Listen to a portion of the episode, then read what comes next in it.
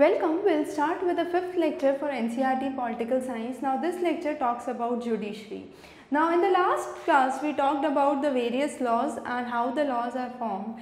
Here we will understand what are the implications and how things proceed if the laws are violated. So what happens is there is a rule of law and you are abided by the constitution of India to follow certain laws in case those laws are broken or those laws are not followed, what would happen is a violation of law and when there is a violation of law, it calls for the judiciary. So here we will understand the role of judiciary. Now predominantly Three things are very important when we talk about judiciary. Judiciary aims to resolve any kind of dispute. So let's say you and your brother or sister is having a quarrel. Your parents would come and interfere. So that's what uh, is a kind of small example of resolving a dispute. When it occurs at a national level or at a district level or a state level, the things are resolved through the means of judiciary and therefore resolving dispute is one of the major ideas that a judiciary does. The second is the judicial review. Judicial review means that there are certain uh, laws that are being passed by the parliament. However, in certain cases it can be felt that these laws are violated and if the, that is the case, a judiciary can send in a review for the same and that is what is known as judicial review. So, it is basically reviewing the laws that are being sent in by the parliament. The next is upholding the laws and enforcing fundamental rights that's very very important. So each individual has the right to practice the fundamental rights or owns their own fundamental right. In case those fundamental rights are uh, not followed or being hampered in that case judiciary can interfere. So for example, the Supreme Court has ruled that Article 21 provides the fundamental right to life and this right to life now includes the right to health as well. So, government has the duty to provide the compensation for any kind of loss that can occur. This was the case in the Paschim Bang Khet Mazdoor Samiti versus the state of Bengal in 1996 when the compensation was to be provided by the state of West Bengal. So, right to health then became a part of the fundamental right to life and therefore you have amendments coming up into the existing laws. So, upholding and enforcing the existing laws and uh, kind of enforcing the fundamental rights of every citizen is the duty of the judiciary. Now, it started with the British period when we had the federal court in India. So from 1937 to 1949, this was located in the Chamber of Prince in the Parliament House. Later on, it was moved to the new building where it presently is on Mathura Road in 1958. However, the name Supreme Court was given in 1950 after the constitution was drafted. Till then it was known as the Federal Court of India. So Supreme Court of India is the apex body for the judicial purposes in India.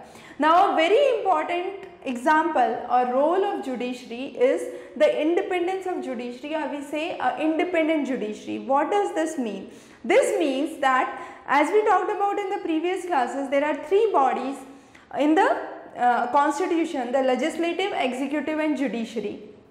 And this judiciary body is totally independent of the legislature and the executive. That means both legislature and executive cannot exercise any kind of power onto the judiciary. So let's say if there is a case of land encroachment. So suppose this is your land and this has been encroached by a big politician. If the case goes on to the High Court or a Supreme Court or a judiciary, what would happen? This politician who definitely has power can enforce his or her power in the court. As a result, the uh, final hearing that would come would be biased and it would be in favor of the politician to avoid any such kind of interference from the politicians, from the legislature, from the executive, we say judiciary is an independent body and therefore there is no influence of the political party on the cases of judiciary. Again, the important thing under judiciary is separation of powers. So, as we said there are three separate powers and both of these cannot interfere with the judiciary. Judges are appointed with nearly no interference of the political parties and once appointed it is very difficult to remove a judge from the court. Also, there are checks which check out the kind of misuse of power if is being exercised by the executive and the main thing that we already talked about is protecting the fundamental rights of the citizen. So, every citizen has the right to go on to the court if he or she feels that their fundamental rights are being encroached. The next is the hierarchy of the court. This is very very important and interesting to understand. So let's say you have a city, this city lies in a district, this district lies in a state and this state lies in the country or let's say India in this case. So India would have the apex court which is known as the Supreme Court of India.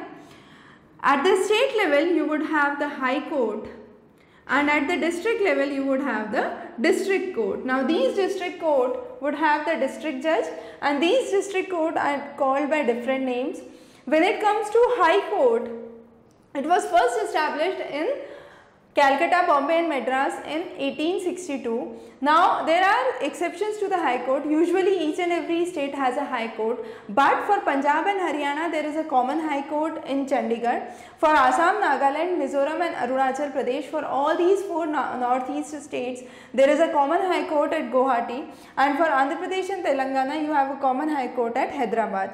Now at the national level as we said we have the Supreme Court and you have the Chief Justice of India who takes the decisions and these decisions are binding on all other courts. So you have Supreme Court, High Court, the subordinate or the District Court. Now District Court could be further divided as civil, criminal and revenue courts. Revenue deals exclusively with the matters of revenue. So you have Commissioner Tehsildar and Assistant Tehsildar. Criminal de deals with criminal cases and offences.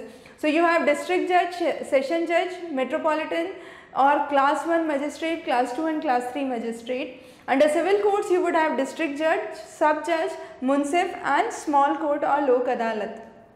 Now a very important term that is appellate system. Now this appellate system talks about that the hierarchy in the court is very important and an order that is being passed by the highest court is to be bound or is to be followed by all other subordinate court. That means a judgment if passed by the Supreme Court would be taken, account, taken into account by the High Court or the District Court and that is very very important to understand. Now a very interesting example of this appellate system was the case of Delhi administration versus Lakshman Kumar and others in 1985. So what happened was the case was filed in the trial court that's the district court and it was convicted that the wife of Lakshman Kumar died because of dowry and the husband, brother-in-law and mother-in-law were the convicts. However, this case was taken to state court or the high court and in the high court in 1983 the decision was given that this this was an accidental case of fire in the stove and that was the reason of death of his wife. Again this, course, uh, this case went to Supreme Court in 1985 and in 1985 it was found that the husband and the mother-in-law were guilty for the case. However, there were no strong evidences for the brother-in-law. As a result, the final decision that was laid by Supreme Court was considered valid. So, all the subordinate court and the High Court would have to run by the decision that was given finally by the Supreme Court of India. Now, again the subordinate courts are also known as trial court, district court, the court of justice or district judge, then you have the session court, chief judicial magistrate, metropolitan magistrate or civil judge as we all saw in the table. So these are the different names for the district court based, based on the category whether it's a kind of revenue court, civil court or a criminal court. Now talking about the types of legal system. So we broadly classify it into a civil system and a criminal system. We also saw it in the previous class. So criminal system deals with offences and it, it is a kind of case where you have to file an FIR. FIR is the first information report and this information has report has to be filed with the nearest police office. Then you uh, have the accused. If the accused is found guilty, then he is sent to jail so that is the case for criminal. When it comes to civil, it's a case of simple matter of land purchase or selling of land, dowry, uh, dowry case, divorce case or any other matter related to civil case. Now here what happens is a petition is filed and the courts the court provide for the remuneration or the relief that is being asked for by the given party. So the party who is uh, presenting the case would have certain ideas in mind based on which they would ask that we need relief on the following parameters and the court would try to provide them relief on the following parameters.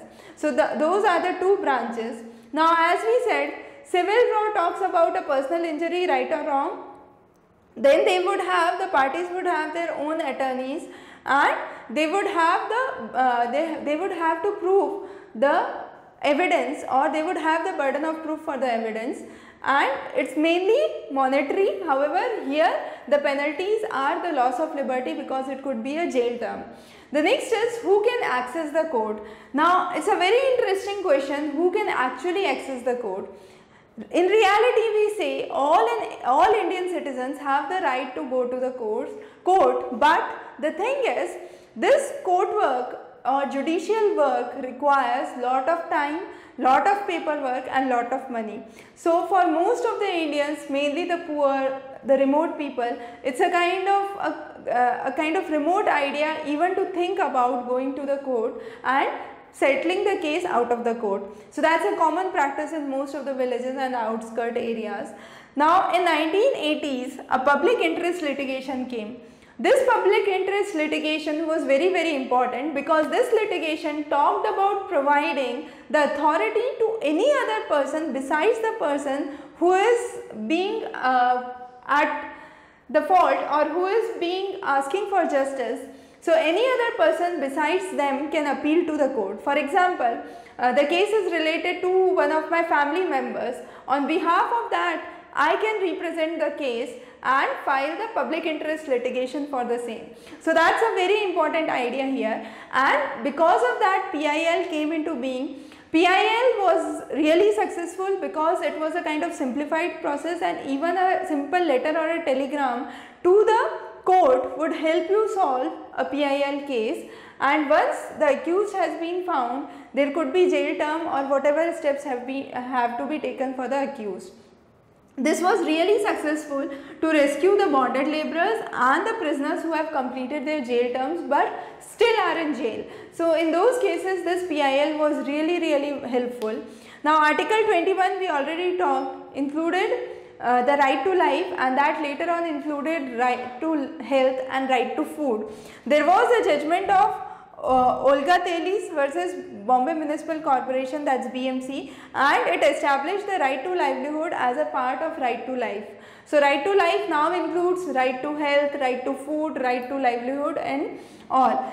Now what is the basic way forward that we are looking for? The basic way forward is since there are numerous cases in the court that are still pending, we need a kind of fast track courts who can which can solve the problems very quickly and efficiently. So that is something we are looking forward for and it's rightly said that justice delayed is justice denied. So if you are delaying the justice it's the next generation that comes up and the case is automatically closed because that generation is already go, gone and the case has been delayed for a period of more than 10 years, 40 years or so. So the justice should be at time the delay should be, in the justice should be checked out and for that what we are looking forward is for fast track courts and more session courts at the district level.